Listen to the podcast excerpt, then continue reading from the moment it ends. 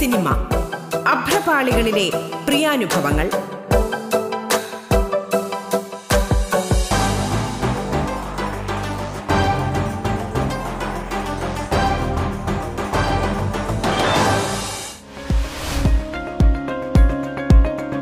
സിനിമയിൽ ഇന്ന് സിനിമാ വിശേഷങ്ങൾ പങ്കുവയ്ക്കാൻ നമ്മോടൊപ്പമുള്ളത് പ്രശസ്ത നോവലിസ്റ്റും ചലച്ചിത്ര സംവിധായകനും നടനുമായ ശ്രീ അൻവർ അബ്ദുള്ളയാണ്. ഇരുപതോളം പുസ്തകങ്ങൾ പ്രസിദ്ധീകരിച്ചിട്ടുള്ള ശ്രീ അൻവർ അബ്ദുള്ള രണ്ടായിരത്തി പതിനെട്ടിൽ സമക്ഷം കിണർ എന്നീ സിനിമകളുടെ ഭാഗമായി. രണ്ടായിരത്തി ഇരുപതിൽ ട്രിപ്പ് എന്ന സിനിമ ഒരുക്കി.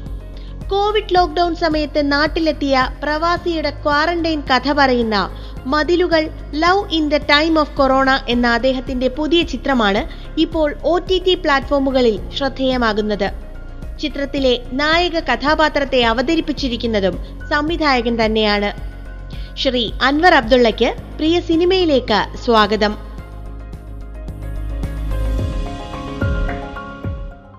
എന്റെ സ്വഭാവത്തിന്റെ ഒരു സവിശേഷത കൊണ്ട് അല്ലെങ്കിൽ സ്വഭാവത്തിലെ കുഴപ്പങ്ങൾ കൊണ്ടായിരിക്കാം എനിക്ക് ആളുകളുമായിട്ട് കഥ പറഞ്ഞ് കഥ പറഞ്ഞ് ഞാൻ മിക്കവാറും കേരളത്തിലെ മലയാളത്തിലെ എല്ലാ താരങ്ങളോടും കഥ പറഞ്ഞ് സമ്മതം മേടിച്ചിട്ടുണ്ടെന്നുള്ളതാണ് വസ്തുത. ഞാൻ മമ്മൂട്ടിയോട് കഥ പറഞ്ഞിട്ടുണ്ട് മോഹൻലാലിനോട് കഥ പറഞ്ഞിട്ടുണ്ട് പൃഥ്വിരാജിനോട് പറഞ്ഞിട്ടുണ്ട് ഇന്ദ്രജിത്തിനോട് പറഞ്ഞിട്ടുണ്ട് ജയസൂര്യയോട് കഥ പറഞ്ഞിട്ടുണ്ട്. എല്ലാ താരങ്ങളോടും ശോഭനയോട് പറഞ്ഞിട്ടുണ്ട് ജയറാമിനോട് പറഞ്ഞിട്ടുണ്ട് ഇങ്ങനെ ഏതാണ്ട് എല്ലാ താരങ്ങളോട് ഞാൻ കഥ പറഞ്ഞിട്ടുണ്ട്. ഇവരിൽ മിക്കവാറും എല്ലാവരും തന്നെ കഥ ഇഷ്ടപ്പെട്ട് അക്സെപ്റ്റ് ചെയ്തിട്ടുണ്ട്. ആസിഫിലിയോട് പറഞ്ഞിട്ടുണ്ട്.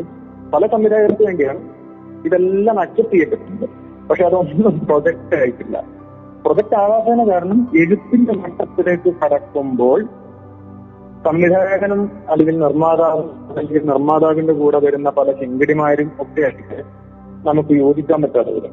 ചിലപ്പോൾ എല്ലാ കാര്യങ്ങളും പൂർത്തിയായി കഴിയുമ്പോഴായിരിക്കും ആ ഹോട്ടൽ മുറിയിലേക്ക് പെട്ടെന്ന് കടന്നു വരുന്നത്. അതുവരെ പ്രൊജക്ടിനെ കുറിച്ച് ഒന്നും അറിയാത്ത ഒരാൾ ചിലപ്പോൾ നിർമ്മാതാവിന്റെ ഒരു ആയിരിക്കും ഒരു ചിങ്കടി ഒരു അസ്മാതി ആയിരിക്കും അയാളായിരിക്കും പെട്ടെന്ന് പറയുന്നത്. അയ്യോ ആ പോലീസ് ഉദ്യോഗസ്ഥ അങ്ങനെ ചെയ്താൽ ശരിയാകില്ലല്ലോ ഉടനെ പെട്ടെന്ന് നിർമ്മാതാവ് പറയും ശരിയാ ആ പോലീസ് ഉദ്യോഗസ്ഥ അങ്ങനെ ചെയ്യാൻ പാടില്ല. കണ്ടില്ലേ? സാമാന്യ ജനം പറയുന്നത് കേട്ടില്ലേ? ഉടൻ മാറ്റി തിരക്കഥാകൃത്ത് എന്ന് പറയും. അത് ഇത്തരം ഒരു തരത്തിലൊരു ടോർച്ചറിങ് ആണ് കാരണം എന്നെ സംബന്ധിച്ചിടത്തോളം റൈറ്റിംഗ് എന്ന് പറയുന്നത് ഒരു പെർട്ടിക്കുലർ ക്രിയേറ്റീവ് പേഴ്സന്റെ വളരെ പേഴ്സണൽ ആയിട്ടുള്ള ഒരു ക്രിയേറ്റീവ് കാലിബറിന്റെയും കൂടെ ഒരു പുറത്തു വരില്ല അത് തീർച്ചയായിട്ടും സിനിമ പോലെ ഒരു സമൂഹത്തിൽ സംഭവം ഒരുപാട് പേര് യോജിക്കുന്ന സംഗതിയാകുമ്പോൾ അതിലൊരു ചർച്ചയും സമവായവും തീർച്ചയായിട്ടും വേണം. പക്ഷെ ആ സമവായം എന്ന് പറയുന്നത് ഇങ്ങനെ നിരന്തരം പൊളിഞ്ഞ് പൊളിഞ്ഞ് പൊളിഞ്ഞ് പൊളിഞ്ഞ് പൊളിഞ്ഞ് വീണ്ടും ഉണ്ടാക്കി വീണ്ടും ഉണ്ടാക്കി വീണ്ടും കെട്ടുക വീണ്ടും പൊട്ടിക്കുക വീണ്ടും കെട്ടുക അങ്ങനെ പറ്റില്ലല്ലോ. അത് പോയ കഴിയുമ്പോൾ നമുക്ക് അസ്വസ്ഥത ഉണ്ടാക്കുകയും നമ്മൾ അവസാനം നമുക്ക് വ്യക്തമായിട്ട് ഇത് പൊളിഞ്ഞുകൊണ്ടിരിക്കുകയാണ്. ഇത് ആദ്യം ഒരു അമ്പത് ദിവസം ഓടുന്ന സിനിമയായിരുന്നു. ഒരു ചർച്ച കഴിഞ്ഞപ്പോൾ അതൊരു നാൽപ്പത് ദിവസം ഓടുന്ന സിനിമയിൽ അതിന് പത്ത് ചർച്ച കഴിയുമ്പോൾ ഇത് ഒരു ഷോ പോലും കളിച്ചാൽ ആളുകൾ പോകുന്ന സിനിമയെ നടത്തുകൊണ്ടിരിക്കുകയാണെന്ന് നമുക്കിങ്ങനെ ഉത്തമ ബോധ്യമുണ്ട്. നമ്മളും തീരെ ബുദ്ധിയില്ലാത്ത ആളല്ലല്ലോ. അപ്പൊ ഇത് അവരോട് പറഞ്ഞാൽ അവർ സമ്മതിക്കില്ല ഇങ്ങനത്തെ ഒരു തത്ര അവസ്ഥയിൽ നമ്മൾ ഈ പരിപാടിയൊക്കെ രണ്ടായിരത്തി പത്തോട് കൂടി ഏതാണ്ട് ഉപേക്ഷിച്ചു. എന്റെ ഒരു അടുത്ത സുഹൃത്തിന്റെ സിനിമയ്ക്ക് അത് വലിയൊരു സിനിമയായിട്ട് പിന്നീട് പുറത്തു വന്നു. വിളിച്ചിട്ട് പോലും ഞാൻ പോകുന്നില്ല എന്ന് വെച്ചു. അങ്ങനെ സിനിമാക്കാരായിട്ട് യാതൊരു സംഭവമില്ല എന്ന് വിചാരിച്ചിരിക്കുന്ന സമയത്താണ് മോഹൻലാലിന്റെ ഒരു പ്രൊജക്ട് അജിത് നാരായണൻ ഇവിടെ അടുത്തൊരു സുഹൃത്ത് ആണ് റെഡിയാക്കിയത്. ഷെറി കെ നാരായണൻ അവരോടൊപ്പം ചേർന്ന് ഞാൻ ആ മോഹൻലാലിന്റെ ഒരു വൺ പ്രൊജക്ടിൽ പണി ചെയ്തു അദ്ദേഹത്തോട് കഥ പറഞ്ഞു. ആന്റണി പെരുമ്പാവൂരിനെ തിരക്കഥ വായിച്ച് കേൾപ്പിച്ചു. എല്ലാം ഓക്കെയാണ് പക്ഷെ പ്രൊജക്ട് നടന്നില്ല. അപ്പൊ അതുകൂടെ കഴിഞ്ഞോടുകൂടി ഞാൻ എല്ലാ പരിപാടിയും വിട്ടു. ഞാൻ എന്റെ സ്വന്തം ജീവിതം എന്നെങ്കിലും തനിയെ കൊച്ചു സിനിമകൾ ഞാൻ ഉദ്ദേശിച്ച വിധത്തിലുള്ള ഇൻഡിപെൻഡന്റ് ആയിട്ടുള്ള ഫിലിം പ്രൊഡക്ഷൻ നടന്നാൽ മാത്രം സിനിമ എടുത്തു ഇല്ലെങ്കിൽ ഇല്ല എന്ന് തീരുമാനിച്ച് മാറി നിന്നു. ഇതേ അജിത് നാരായണനാണ് പിന്നീട് എം എ നിഷാദിന്റെ ഒരു പ്രൊജക്റ്റുമായിട്ട് വരുന്നത്. അങ്ങനെ രണ്ടായിരത്തി പതിനെട്ടിൽ കിണർന്ന് പറയുന്ന ഒരു സിനിമ ഉണ്ടാകുന്നു. അതിനെ തുടർന്ന് അജിത് നാരായണൻ പഠിപ്പിക്കുന്ന എൻ ജി യൂണിവേഴ്സിറ്റിയിലെ ഒരു പ്രത്യേകതയുടെ ഒരു സംഗതി അവിടുത്തെ രജിസ്ട്രാർ എം ആർ ഉണ്ണിസാറുമായിട്ട് ചേർന്ന് അദ്ദേഹം ഒരു പ്രൊജക്റ്റ് ആക്കി മാറ്റി. അതൊരു സിനിമയായി മാറി. കൈലാഷം മോഹൻലാൽ സിനിമയിലൊക്കെ അഭിനയിച്ച സമക്ഷം എന്ന് പറയുന്ന സിനിമ. ആ സിനിമയുടെ എഴുത്തും സംവിധാനവും ഞാനും അജിത് നാരായണനും കൂടി ചേർന്ന് നിർവഹിച്ചു. യൂണിവേഴ്സിറ്റിയുടെ അതേ പ്രൊജക്ടിന്റെ ഒരു എക്സ്റ്റൻഷൻ പോലെ രണ്ടാമത് സിനിമ വന്നു ട്രിപ്പ് എന്ന് പറഞ്ഞിട്ട്. അത് മുഴുവൻ പുതുമുഖങ്ങളായിരുന്നു. ആ സമയത്ത് അജിത് നാരായൺ ഞാനത് സംസാരിച്ചു. അപ്പൊ അദ്ദേഹത്തിന് അതിന്റെ ഒപ്പം വർക്ക് ചെയ്യാൻ പറ്റാത്ത ഒരു സാഹചര്യമാണ് എന്ന് പറഞ്ഞു. അങ്ങനെ അതിൽ ഈ പറയുന്ന ഉണ്ണിപ്പാസം കൂടെ ഞാൻ അതിന്റെ എഴുത്തും സംവിധാനവും നിർവഹിച്ചു. ഈ രണ്ട് സിനിമകളും യഥാർത്ഥത്തിൽ എന്തോ സങ്കല്പത്തിൽ വരുന്ന സിനിമകളല്ല. എങ്കിലും സിനിമയിലേക്ക് പ്രവേശിക്കാനുള്ള ഒരു മാർഗം വേറൊന്നും തെളിയാത്തതുകൊണ്ടുകൂടെ ആണ് ആ സിനിമകൾ കിണറും ഈ രണ്ട് സിനിമകളും ചെയ്യുന്നത്. അതിനുശേഷം ഞാൻ തീരുമാനിച്ചു അത്തരം സിനിമകളൊന്നും ഇനി ചെയ്യുന്നില്ല. നേരത്തെ പറഞ്ഞതുപോലെ എന്ത് സംഭവിച്ചാലും സമാജത്തിൽ സിനിമകൾക്ക് വേണ്ടിയുള്ള ശ്രമങ്ങൾ നടത്തുന്നില്ല. ഞാൻ എന്നെ കൊണ്ട് പറ്റുന്ന വിധത്തിലുള്ള സിനിമകൾ അതും വലിയൊരു ബജറ്റിലോ വലിയൊരു ഇതിലോ ഒന്നും ചെയ്യാൻ പറ്റില്ല. ഒരു പ്രൊഡ്യൂസറുടെ സാമ്പത്തിക സഹായത്തോടെയും ചെയ്യുന്നില്ല എന്ന് തീരുമാനിച്ചു. ഒരു പ്രൊഡ്യൂസർ റെഡി ആയിട്ട് കൊടുക്കാൻ മുടക്കാന്ന് പറഞ്ഞ് വന്നാലും ഞാൻ ചെയ്യുന്നില്ല. കാരണം പറഞ്ഞല്ല എനിക്ക് അയാളെ തൃപ്തിപ്പെടുത്താൻ പറ്റില്ല. എനിക്ക് അയാളുമായിട്ട് കുറച്ച് കഴിയുമ്പോഴത്തേക്കും അയാളുടെ ഒരു ലെവലിലേക്ക് ഉയർ- ഉയർന്ന ലെവലായിരിക്കാം താഴ്ന്ന ലെവലായിരിക്കാം പക്ഷെ അയാളുടെ ആ എനിക്ക് എന്നെ തന്നെ റീപ്ലേസ് ചെയ്ത് അല്ലെങ്കിൽ റീഇൻസ്റ്റേറ്റ് ചെയ്യാൻ പറ്റില്ല എന്നെനിക്ക് അടുത്ത അനുഭവം കൊണ്ട് ബോധ്യമുള്ളതുകൊണ്ട് ഞാൻ അത് വേണ്ടെന്ന് വെച്ചു. ഉച്ച സിനിമ. അങ്ങനെ ഒരു സിനിമ പ്ലാൻ ചെയ്തു. ആ സിനിമ നടന്നില്ല. പക്ഷെ ഇമ്മീഡിയറ്റ് ആയിട്ട് വേറൊരു സിനിമ നടന്നു. അതാണ് കഴിഞ്ഞ കോവിഡ് കാലത്ത് നടന്ന പതിറ്റുകൾ ലവ് ടൈം ഓഫ് കൊറോണ എന്ന് പറയുന്ന സിനിമ. കഴിഞ്ഞ ഞാനിപ്പം മലയാള സർവകലാശാലയിൽ സാഹിത്യരചന സ്കൂളിൽ പഠിപ്പിക്കുകയാണ് രണ്ടായിരത്തി പതിമൂന്ന് മുതൽ. അപ്പോ അവധിക്കാലത്ത് യഥാർത്ഥത്തിൽ സിനിമയ്ക്ക് എന്ത് വേണ്ടിയിട്ട് എന്തെങ്കിലും ചെയ്യണമെങ്കിൽ പ്ലാൻ ചെയ്ത് അവധിക്കാലത്ത് ചെയ്യണം. ഞാൻ എത്രയോ നാളുകളായിട്ട് പ്ലാൻ ചെയ്ത് പ്ലാൻ ചെയ്ത് വരുന്ന സാധനം ഇപ്പോ നമ്മുടെ കയ്യിൽ ഇത്തിരി പൈസ ശമ്പളത്തിൽ നിന്നൊക്കെ മിച്ചം പിടിക്കാൻ പൈസയൊക്കെ കൂട്ടിവെച്ചാൽ ഒരു അഞ്ചു ലക്ഷം എട്ട് ലക്ഷം രൂപ ലെവലിൽ ഒരു സിനിമ ചെയ്യാൻ എന്നെ കൊണ്ട് പറ്റും എന്ന് കുറച്ച് നാളായിട്ട് അറിയാം. അത് അത്ര മതിയിലേക്കുള്ള സിനിമ വേണ്ട എന്ന് തീരുമാനിച്ചുകൊണ്ട് ഒരു സിനിമ ചെയ്യാൻ ഒരു ഒന്ന് രണ്ട് വർഷമായിട്ട് പ്ലാൻ ചെയ്യുന്നുണ്ട്.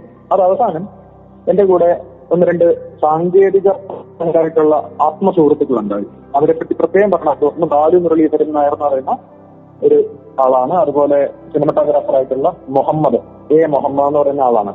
ഇവരുടെ രണ്ടുപേരുടെയും സഹായവും ഒരു സഹവർത്തിത്വവും കൂടെ ഞാനിത് കഴിഞ്ഞ അവധിക്കാലത്ത് ഒരു സിനിമ ചെയ്യാൻ. അത് വളരെ രണ്ടായിരത്തി പന്ത്രണ്ട് മുതൽ പ്ലാൻ ചെയ്യുന്ന ഒരു സിനിമയാണ്. തീരുമാനിച്ചു അതിന്റെ വർക്കുകളും അതിന്റെ ഒരുക്കങ്ങളും നടത്തിക്കൊണ്ടിരുന്നു. അത് ഏതാണ്ട് പൂർണതയിലെത്തി. മാർച്ച് അവസാനം അവധി കിട്ടുന്നു. ഏപ്രിൽ അവധി കഴിഞ്ഞാൽ ഉടനെ ആ സിനിമയുടെ ഷൂട്ടിങ്ങിലേക്ക് പോകുന്നു എന്ന് വിചാരിച്ചിരിക്കുന്നതാണ് അപ്രതീക്ഷിതമായിട്ട് കൊറോണ എന്ന് പറയുന്ന സാധനം വരുന്നത്.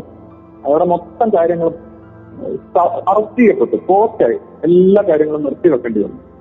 ആ ഏപ്രിൽ തുടക്കം മുതൽ ഞാൻ ഇവരിങ്ങനെ ഈ വീട്ടിൽ വീട്ടിലെത്തി അവധിക്കാലത്ത് കോട്ടയത്ത് പോകുന്നത് വേറൊരു വലിയൊരു ആഹ്ലാദമാണ്. ആ ആഹ്ലാദം കൂടെ നിഷേധിക്കപ്പെട്ട് ഇവിടെ ഇങ്ങനെ ഇരിക്കുകയാണ്.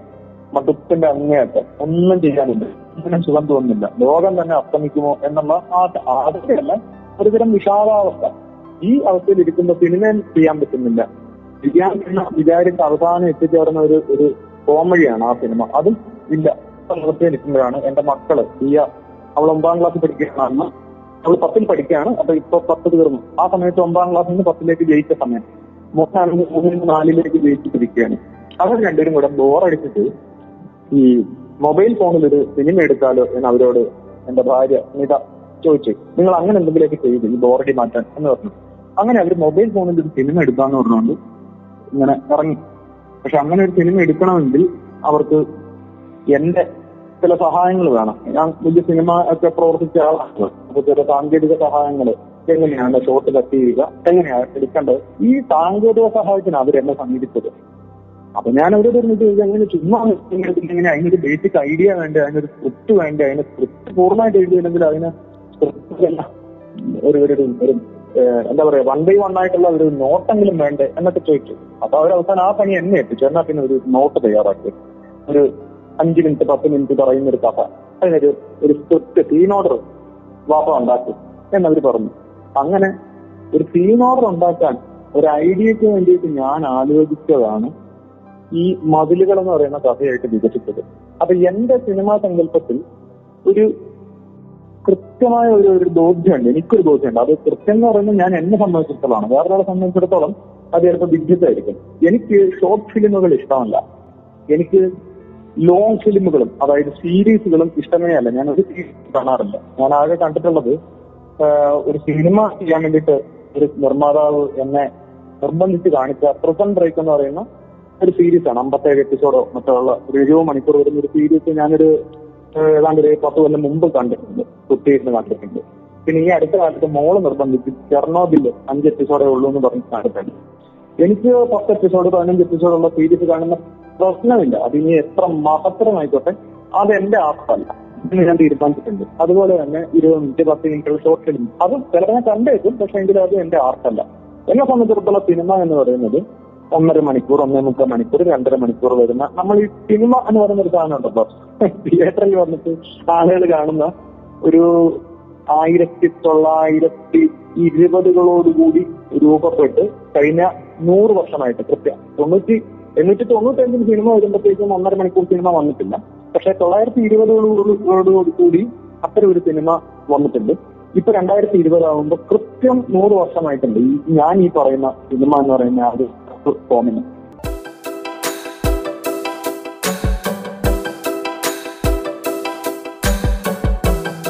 പ്രിയ സിനിമ ഇടവേളയ്ക്ക് ശേഷം തുടരും.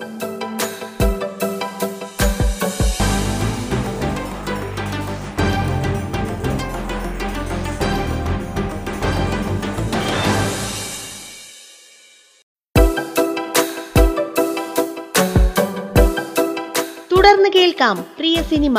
പ്രിയ സിനിമയിൽ ഇന്ന് സിനിമാ വിശേഷങ്ങൾ പങ്കുവയ്ക്കാൻ നമ്മോടൊപ്പമുള്ളത് പ്രശസ്ത നോവലിസ്റ്റും ചലച്ചിത്ര സംവിധായകനും നടനുമായ ശ്രീ അൻവർ അബ്ദുള്ളയാണ്.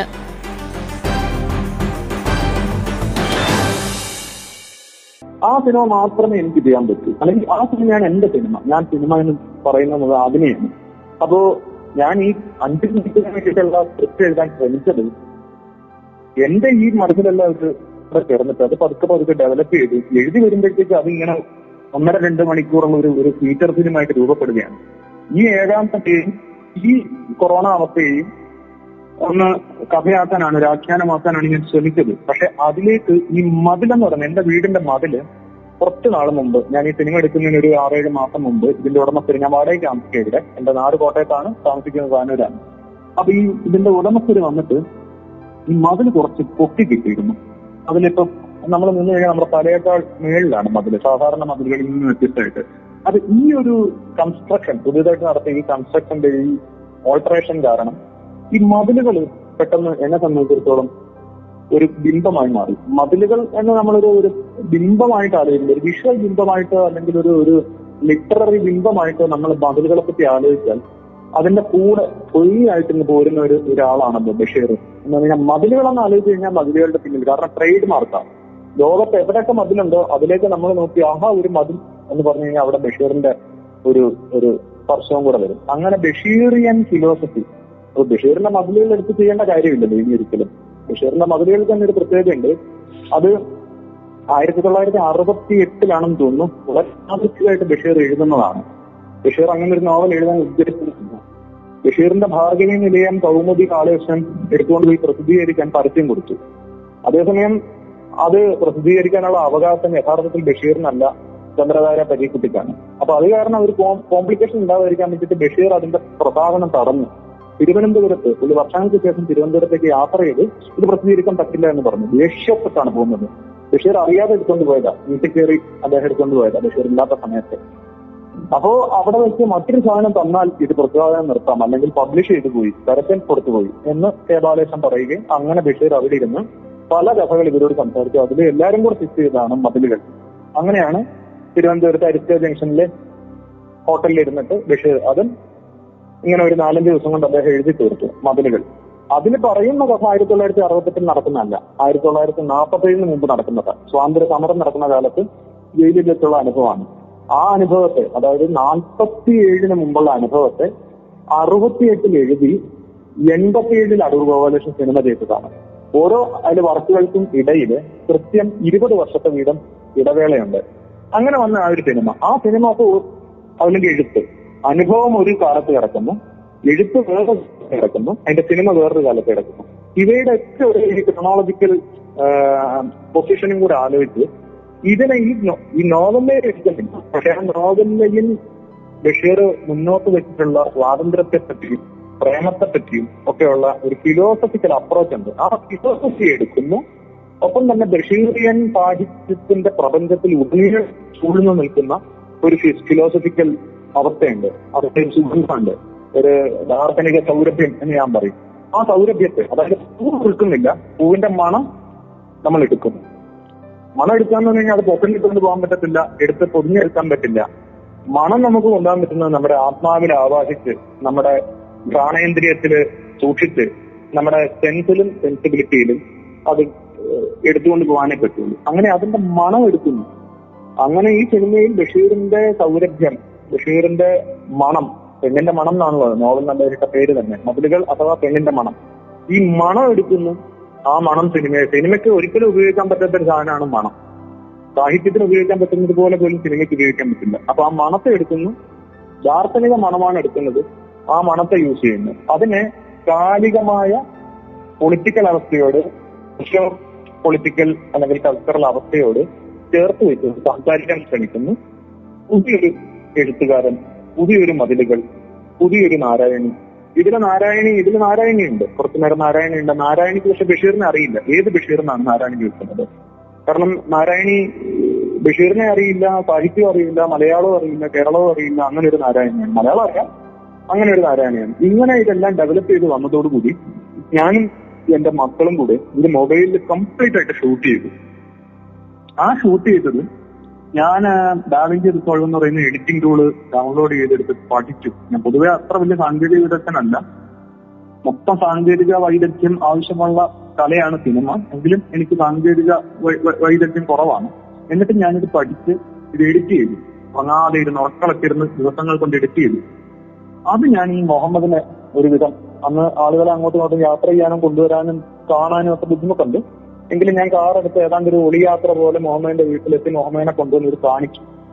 ഇത് കാണിച്ചപ്പോൾ അദ്ദേഹം പറഞ്ഞു നമുക്ക് സിനിമ ഇത് ഉഗ്ര സിനിമയാണ് പക്ഷെ ഫോർ കെ റെസൊല്യൂഷനിലല്ല ചെയ്തിരിക്കുന്നത് എന്നുള്ളത് കൊണ്ട് മറ്റൊരു സിനിമ എന്നുള്ള നിലയിൽ ഭാവിയിൽ എടുക്കുക എന്നുള്ളത് ബുദ്ധിമുട്ടാകും. അപ്പൊ അതുകൊണ്ട് വേണമെങ്കിൽ നമുക്ക് ഫോർ കെ റെസൊല്യൂഷൻ കംപ്ലീറ്റ് ഒന്നേന്ന് ആദ്യം തൊട്ട് സിനിമയായിട്ട് ചെയ്യാം എന്ന് പറഞ്ഞു.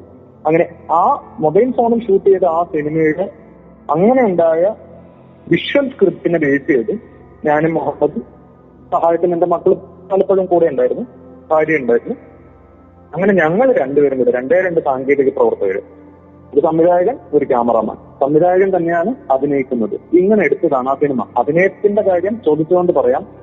ഒരു നടനെ ഈ സമയത്ത് കൊണ്ടിരുക എന്ന് പറയുന്നത് ഒരു സുഹൃത്തായിക്കോട്ടെ അഭിനയി മുമ്പ് അഭിനയിച്ചിട്ടില്ലാത്തൊരു പുതുമുഖമായിക്കോട്ടെ ഒരാളെ കൊണ്ടുവരിക അയാളെ ഇതിൽ ഉപയോഗപ്പെടുത്തുക എന്നുള്ളത് കുറച്ച് പ്രയാസമായിരുന്നു. അപ്പോ ഞാൻ മുഹമ്മദിനോട് ചോദിച്ചതാണ് നമുക്ക് ഏതെങ്കിലും ഒരു ആക്ടർക്ക് ഒരു കണക്ടർ ആർട്ടിസ്റ്റിനെ എങ്കിലും നമുക്കൊന്ന് നോക്കിയാലോ? എന്ന് ഞാൻ ചോദിച്ചതാണ്. കാരണം എനിക്ക് അങ്ങനെ അഭിനയിച്ച് നടനാകുക എന്നുള്ളത് എന്റെ മോഹത്തിലോ ഉദ്ദേശത്തിലോ പെട്ട കാര്യമല്ല. അപ്പോ മുഹമ്മദാണ് പറഞ്ഞത് അതിന്റെ ആവശ്യമില്ല. നിങ്ങളൊക്കെ ചെയ്തിരിക്കുന്നത് അത്യാവശ്യം നന്നായിട്ടാണ്. എനിക്കിപ്പോ ഈ ഇതിന്റെ ഒരു അമച്ചർ സോങ് കണ്ട മറ്റൊരാളെ അത് സങ്കല്പിക്കാൻ പോലും പറ്റുന്നില്ല. അപ്പൊ നിങ്ങളെ അഭിനയിക്കാൻ മതി എന്ന് മുഹമ്മദാണ് പറഞ്ഞത്. അങ്ങനെ ഞാൻ തന്നെ അഭിനയിച്ചു. അപ്പോ ശരിക്കും മിനിമം മൂന്ന് പേരെങ്കിലും വേണമല്ലോ ഒരു നടൻ ഒരു സംവിധായകൻ ഒരു ക്യാമറാമാൻ പക്ഷെ ഇവിടെ രണ്ടുപേരേ ഉള്ളൂ. ഒരാൾ തന്നെ ഡബിൾ റോൾ ചെയ്തു. അപ്പൊ ചില സമയങ്ങളിൽ മുഹമ്മദ് തന്നെ ഈ ഓപ്പറേറ്റിംഗ് ഡയറക്ടറായി ഡയറക്ടറുടെ നിർദ്ദേശങ്ങൾ എന്നുള്ള നിലയിൽ ഞാൻ കൃത്യമായ നിർദ്ദേശങ്ങൾ കൊടുക്കും. പക്ഷെ അത് ഓപ്പറേറ്റ് ചെയ്യുന്നത് മുഹമ്മദ് ഒറ്റയ്ക്ക് സ്റ്റാർട്ട് ആക്ഷൻ കട്ടൊന്നും ഇല്ല ഇതിന്. അതെല്ലാം നമ്മൾ ഏതാണ്ട് പൂർവധാരണയോടുകൂടി മുൻധാരണയോടുകൂടി ചെയ്യുകയാണ്. ഇതാണ് അതിന്റെ ഷൂട്ടിംഗ് വിശേഷം